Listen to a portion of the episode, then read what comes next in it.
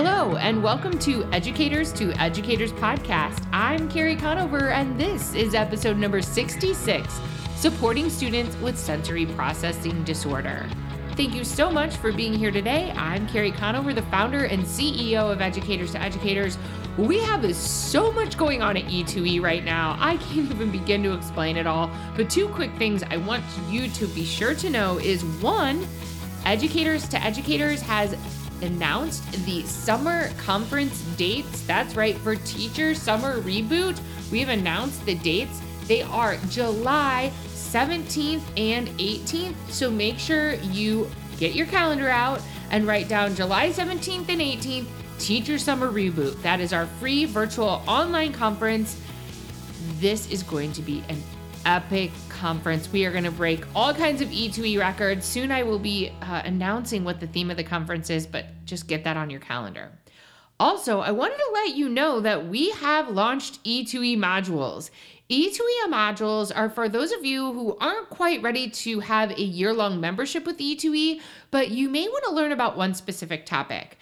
So, the first module I want to share with all of you on this podcast is the classroom management module.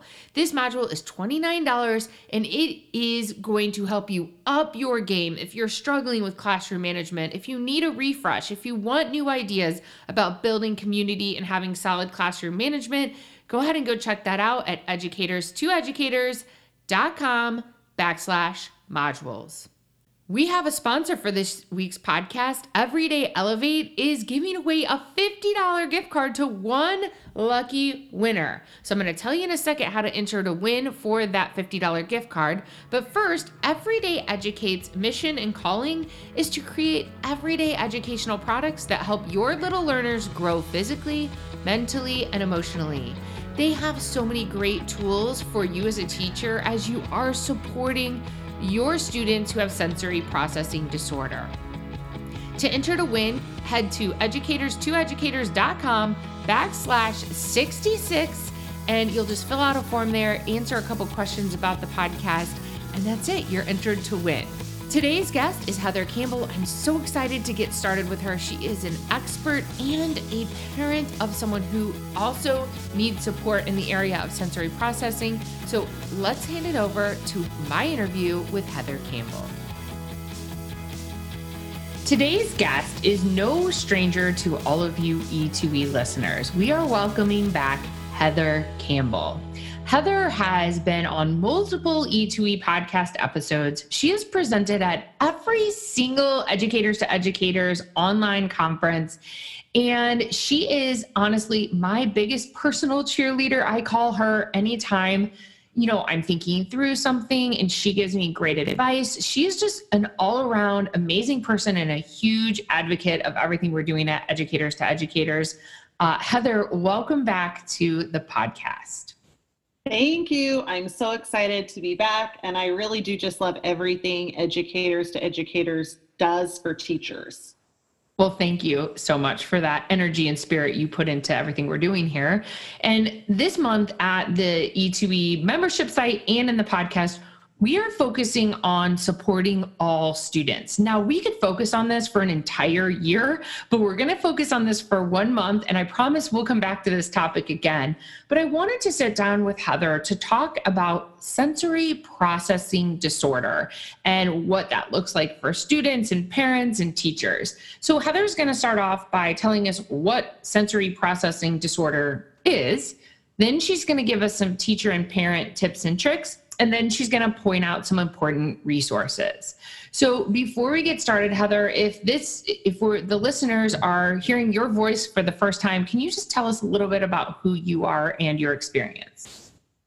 Yes, I am currently an instructional coach in Southern Utah, and I focus specifically on fourth grade teachers. So it's kind of fun to have something that's so specific.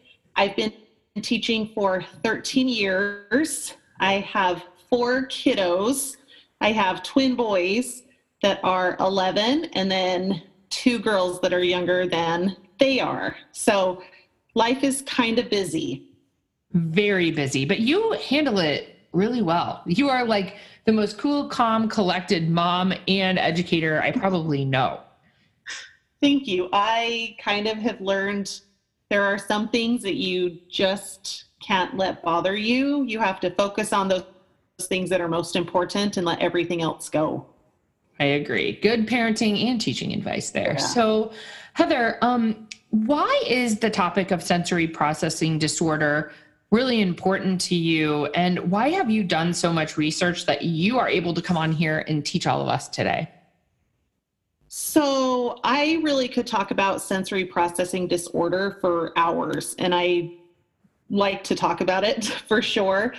When m- one of my sons was really little, we knew that there was just something that wasn't quite right. There were connections not being made.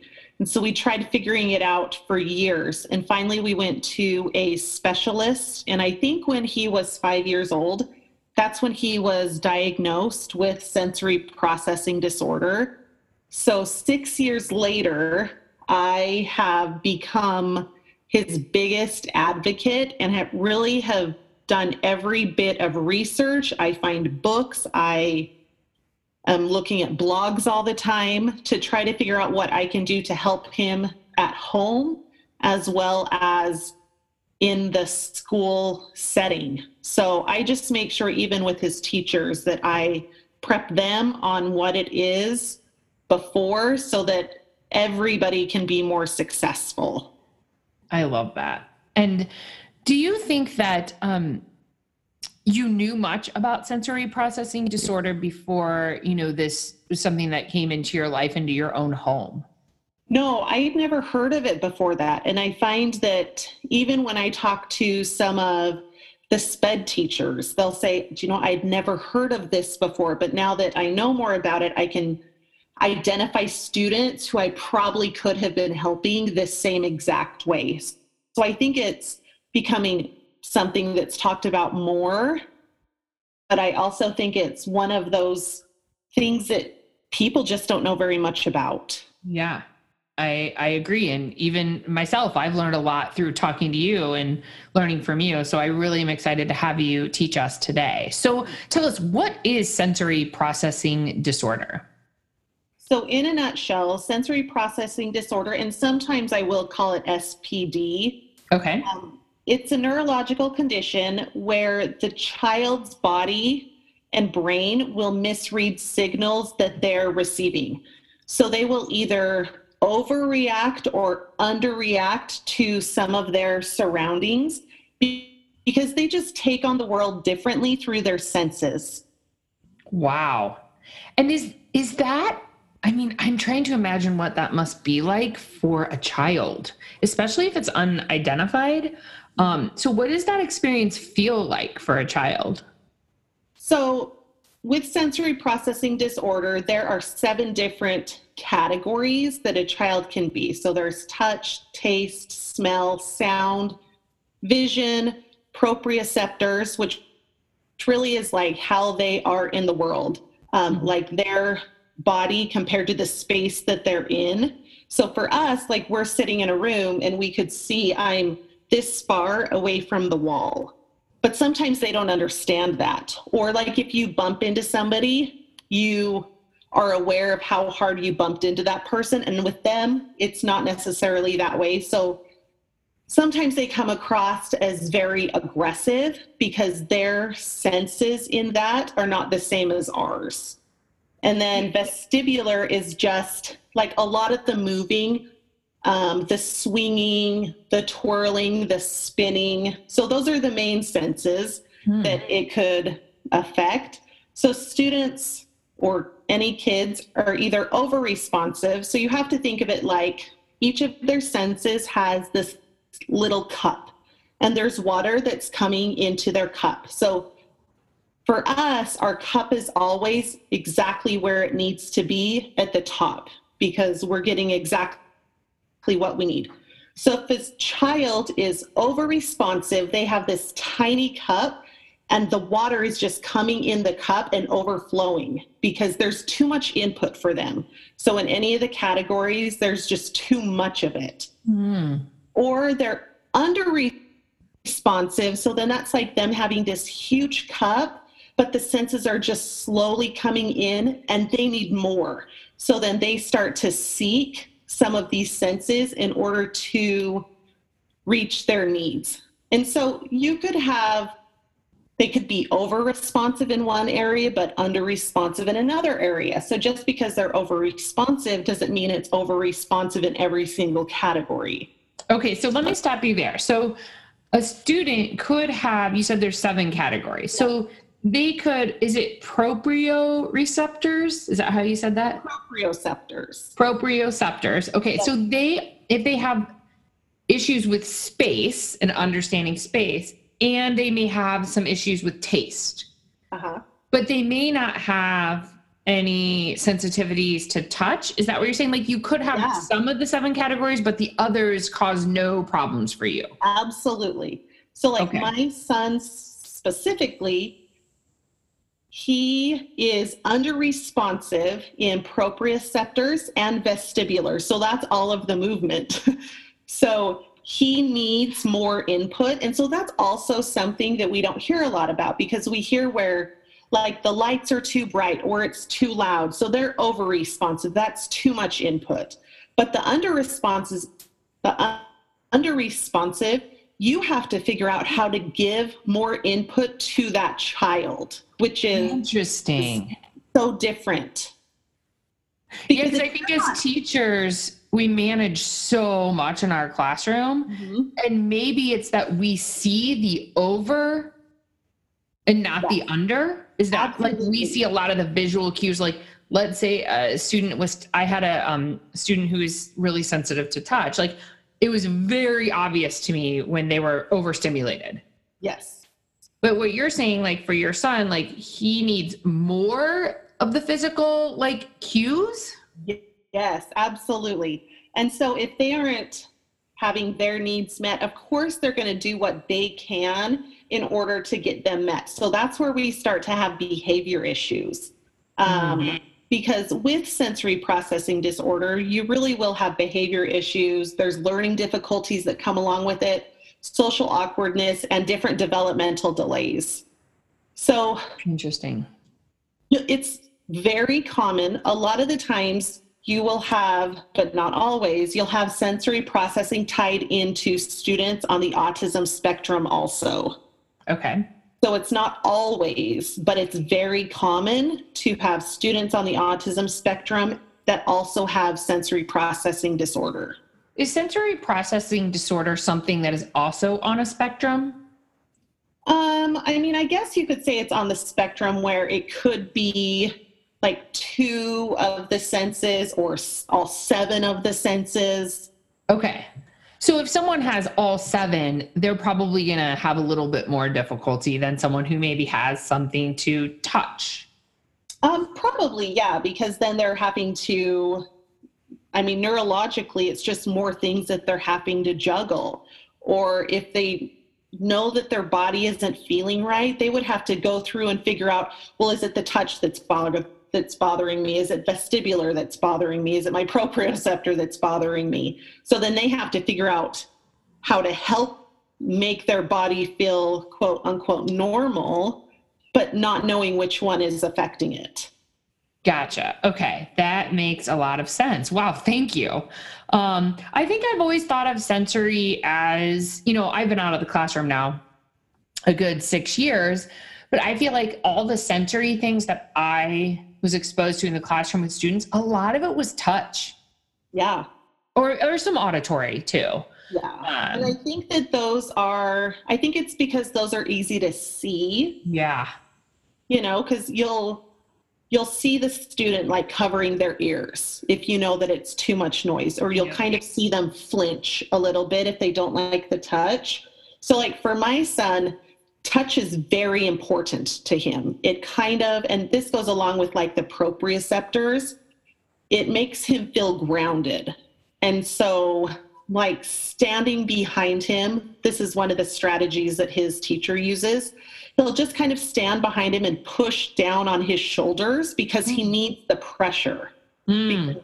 That's the senses that is going to help kick him back in so sometimes the little bit of pressure on his shoulders will just help. when he was littler, we had to like bear hug him really tight.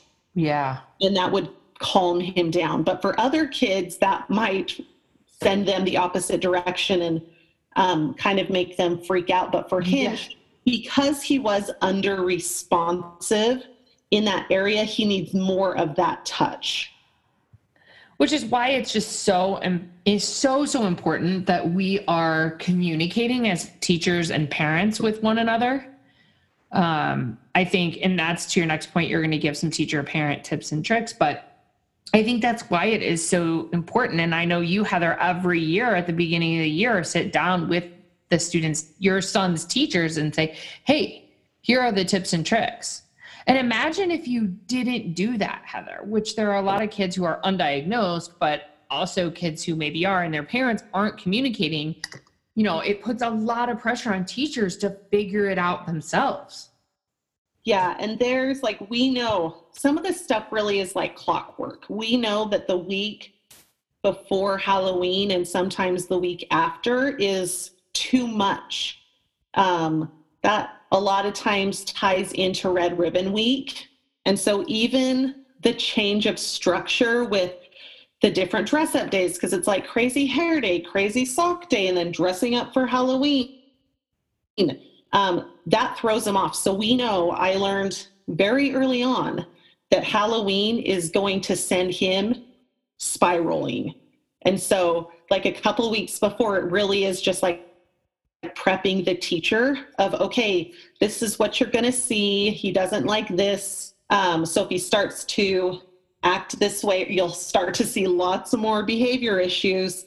But i promise like we'll get over it. But sometimes it's like you have to prep them for it. So okay today at school this is what's going to happen because it's off routine. So similar to like with autism they like their set schedule and they like their set routine. So any times you can let them know that something's going to be different or they're going to have their classroom decorated or something like these classroom transformations and I would do classroom transformations in my room but it they do not like it at all yeah. because it's so different for them and it's too much too much for the senses. So you just kind of have to be aware of some of that and prep them for it. So as a parent, yeah. I do have to, at the beginning of the year, I sit down and I think we'll talk a little bit about this later, but I send them a video, the teachers, so that they can see exactly what this is. And we'll link the video so that yeah, I'll put that in the show notes. Also, but yeah, but the little things like me making sure that the teacher knows if you start to see these actions, like just stand behind him and put some pressure on him. That will help him. Well, and I think back to, um, I had a, a student who had OCD, very severe OCD, and other things going on undiagnosed that were eventually diagnosed when he, the year he was in my room.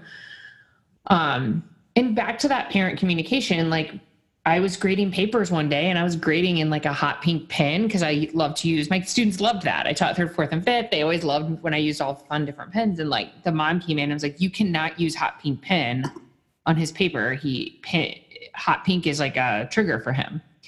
Um and at times it was hard as a teacher because in like that instance, it's like I felt like she made me feel bad, mm-hmm. kind of like blamed me because it triggered him. Right. And I'm like, okay, sometimes I felt like, oh my gosh, I, I can't win. Like, I feel like I'm being blamed. I do these things that I don't even know I'm doing. And I think about it from a teacher's perspective, perspective, and the parent of that student, they, they were very overwhelmed, right? So they're not thinking about how I'm feeling, but just the communication. Like I thought to myself, well, if I would have known that, I would have never done that but Absolutely. that goes back to that communication is over don't feel bad if the halloween party is coming popping an email with the teacher and saying hey mrs conover thank you so much i know you are so supportive of you know johnny um, you always are i appreciate everything you do just a reminder he has a really hard time with pumpkins or whatever it is you know yeah. Yeah. Um, here's some tips and, tips and tricks if if you know he does have a problem put your hands on his shoulders um, so i think if you're i do have a lot of parents that listen to this podcast that don't be afraid to over communicate, but at the same time, be supportive and say thank you. Like, I know this is an extra effort. Absolutely. And that's one thing I try my hardest because I am a teacher, but I'm in complete parent mode when it comes to this. And so I make sure that they know I do appreciate this so much because I know it's extra effort to you and I know this is different from everybody else in your class. And so really the more communication the better because if I can let the teacher know if it's going to set them off, it's the teacher in the end that really will benefit instead of trying to figure out why are they doing this or why are they not doing their work anymore because that's something my son will do is he just shuts down so there's no more work at all. And even this this year we had this at parent teacher conference um, and he was just like okay it's been two weeks. You know i haven't i know that it's a crazy time of year but i really haven't gotten any work from him in two weeks. And so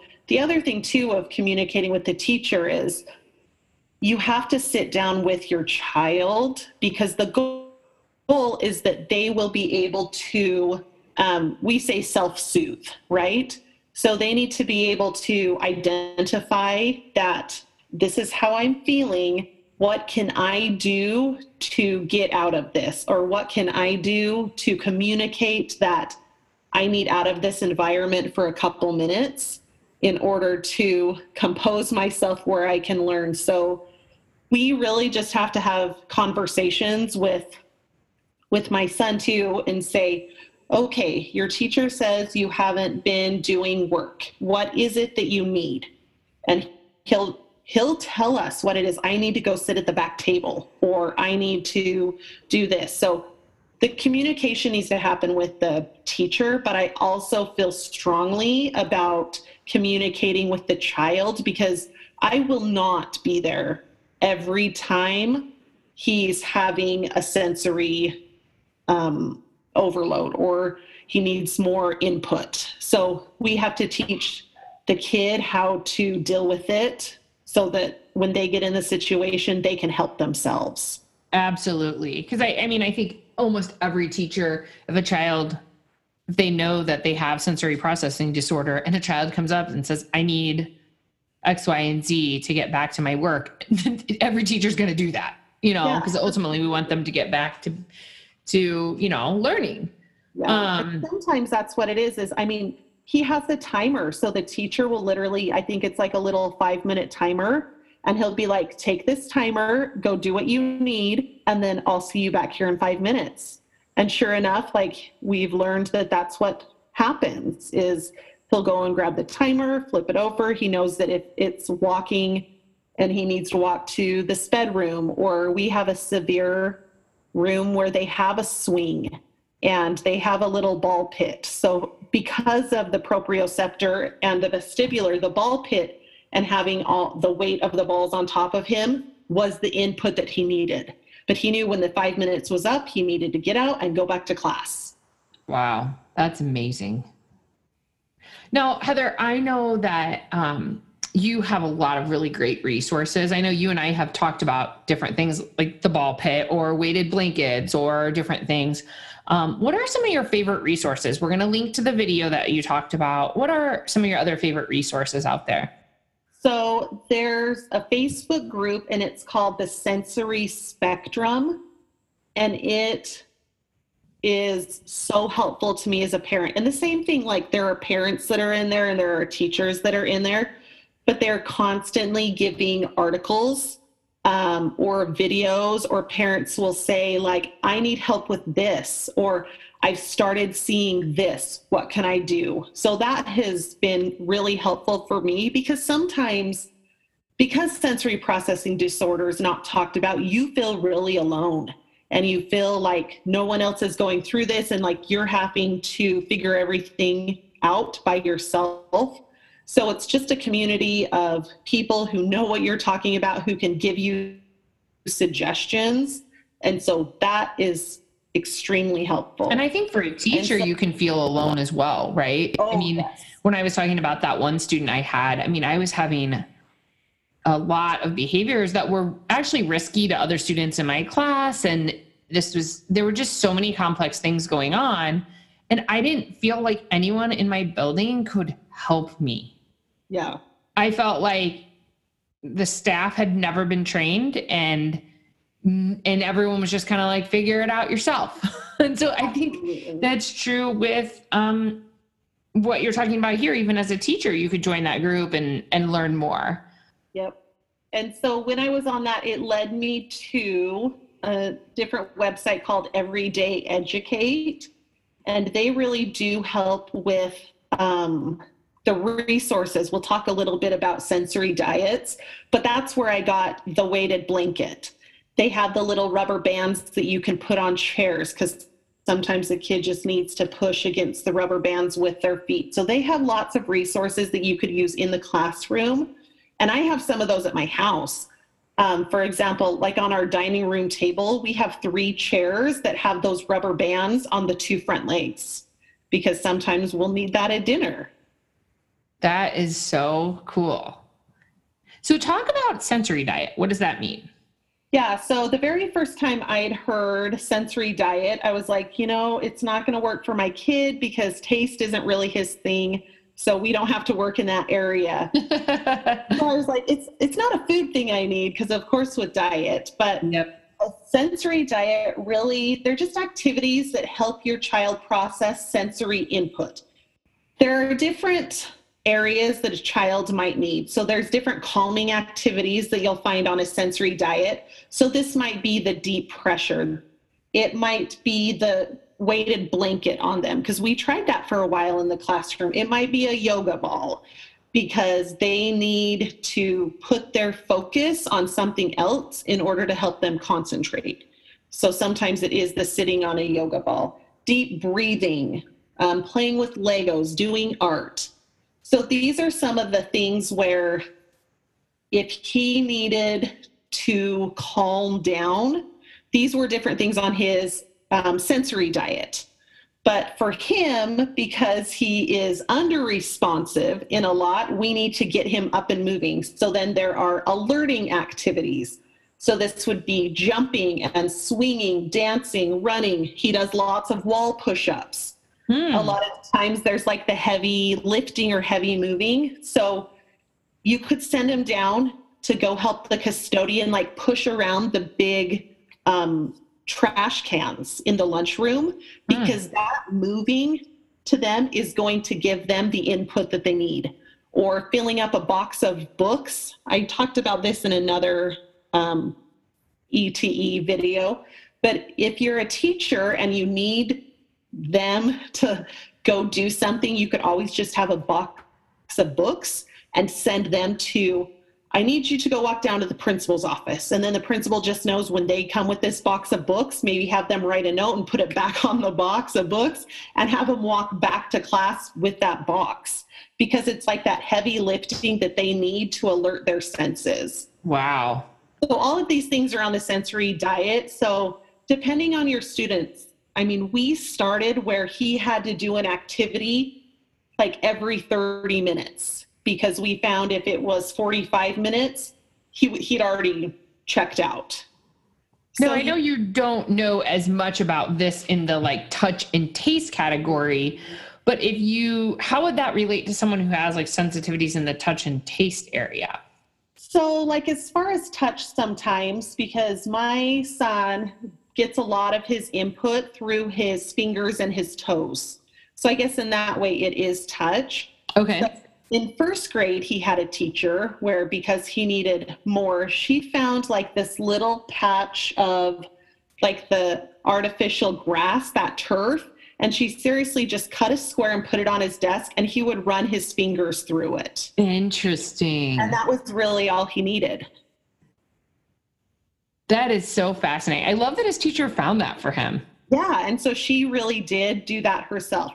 If it's like a vision thing, Everyday Educate has the blue, like a little blue screen that you can put over the fluorescent lights because a lot of times the fluorescent lights will set it off. So if you can calm those down with a blue color, it helps their, it helps the vision part. Hmm. Now, what about taste and how could that play out in a classroom or in a school environment? I know taste, I think, is tricky. And that is one, sometimes taste ends up being more of like a texture thing because it really is the oral sensation, right? And so a lot of times you'll find that they want to be chewing on something because that's where they get their sensation from. So yeah. sometimes it's not necessarily a taste thing. It really turns more to like it's an oral fixation. Mm. So, so there's little necklaces they can chew on. You'll see these kids chew on their shirts. Yes. Yes. Because that's where they're going to get the sensation. Sometimes they'll drool or they'll stuff like lots of food in their cheeks when they eat because that's just kind of what they need to have. So sometimes it is like different foods they don't like, but that ends up being more of a texture thing, but it's more of just they need oral input. So like the kid that chews their pin cap to death, like until it's like flat yep. and broken. Absolutely. Interesting. Because really, all they're doing is they're trying to meet their needs. So if they have that oral, that's what they have to do in order to focus. And that's what they have to do in order to be able to think past my body is telling me that I need something else. So that's really just their way of responding to stuff. A lot of times they won't know that they're doing it. It just always makes me think about how far we've come as teachers and in education as parents that we're actually talking about these things. And I would love to like kind of wrap up in this way in that I think about all the adults out there that have struggled with sensory processing disorder their entire life and it's been undiagnosed and how hard that must be to grow up with with that and not having anyone ever acknowledge it or and see it, you know. Absolutely. And I'm sure that it plays out in many, many different ways in adults, some ways positively and some ways in destructive ways. I mean, I think you and I have talked a little bit about, you know, the connection between addiction and and SPD and um, those possibilities that, you know, trying to figure out a way to soothe. Um, so I don't know. I just guess I want to say I'm proud of us. I think there's a lot of things that people say, um, we're evolving in the wrong direction, direction, but in this direction, I think we're finally starting to talk about this stuff. I agree with that 100%. And I think a lot of this, you will realize, ties into that social and emotional learning. Yeah. I think that it's it's so awesome too because I think the kids that don't struggle with this, I feel like our kids are becoming more accepting of kids being different than them. Whereas when we were growing up, they were just labeled as being weird or outcasts or, you know, and I feel like we're growing a lot in that direction too, and that kids are are more accepting of of a kid who does need to sit on a yoga ball or carry a box of books to the principal's office. Absolutely. And that's probably one other thing I if I could leave anything it would be that it does need to be talked about. It shouldn't be something that the other students in your class they can see that this is happening. So I think that they will keep, become more accepting and more understanding of it as soon as they know why that student needs what they do because as teachers they're like well if one kid is sitting on a yoga ball they'll be like that's not fair but i would always um, I mean, I would show my students the video that we will link, and we just talk about fair isn't everybody getting the same thing. Fair is everybody getting what they need in order to be successful. Yeah. And so, in order for this child to be successful, this is what they need. And their brain just thinks a little bit different. And as soon as you talk about those things, there's no longer the why does this person get this? Because they they know when they start to understand. So I do think it needs to be talked about and it shouldn't be something that we're ashamed of or embarrassed about. Absolutely not. I agree. Well, Heather, I, I've learned a ton in this conversation. And this is the whole reason I started E2E podcast is I wanted it to be almost like people are dropping in on a conversation between two educators hence the name educators to educators um, so i really appreciate you coming back on i've learned a ton i'm sure you will get messaged with questions and people wanting to know more about what you've learned and probably get some support from you so how can everyone find you so i am on instagram at Serious Giggles. And I will post things on there also about sensory processing. So that probably is the easiest place to find me. Perfect. And also, Heather, if you are an E2E member, Heather has quite a few presentations that are all fabulous. Off the top of my head, I can think of Beating the Teacher Blues, which is a really great one, Heather. Um, you, in the most recent New Year reboot, you did a really fun one that you kind of stepped out of your um, normal, more serious topics, and you did one on hand lettering, which is super fun. Um, I did. Yep, that's my that's my wellness. That's how that's my teacher self-care is the hand lettering. Yeah. So. so. you have a ton of great topics. I'm so glad that we have you as a presenter. I know I value you. So everyone please reach out to Heather if you have any questions and Heather until next time you're on the podcast. That's it for all of us over here at Educators to Educators. Make sure you head to educators2educators.com backslash 66 to enter to win that $50 gift card. I hope you all have an amazing week, and until next time, keep on teaching on.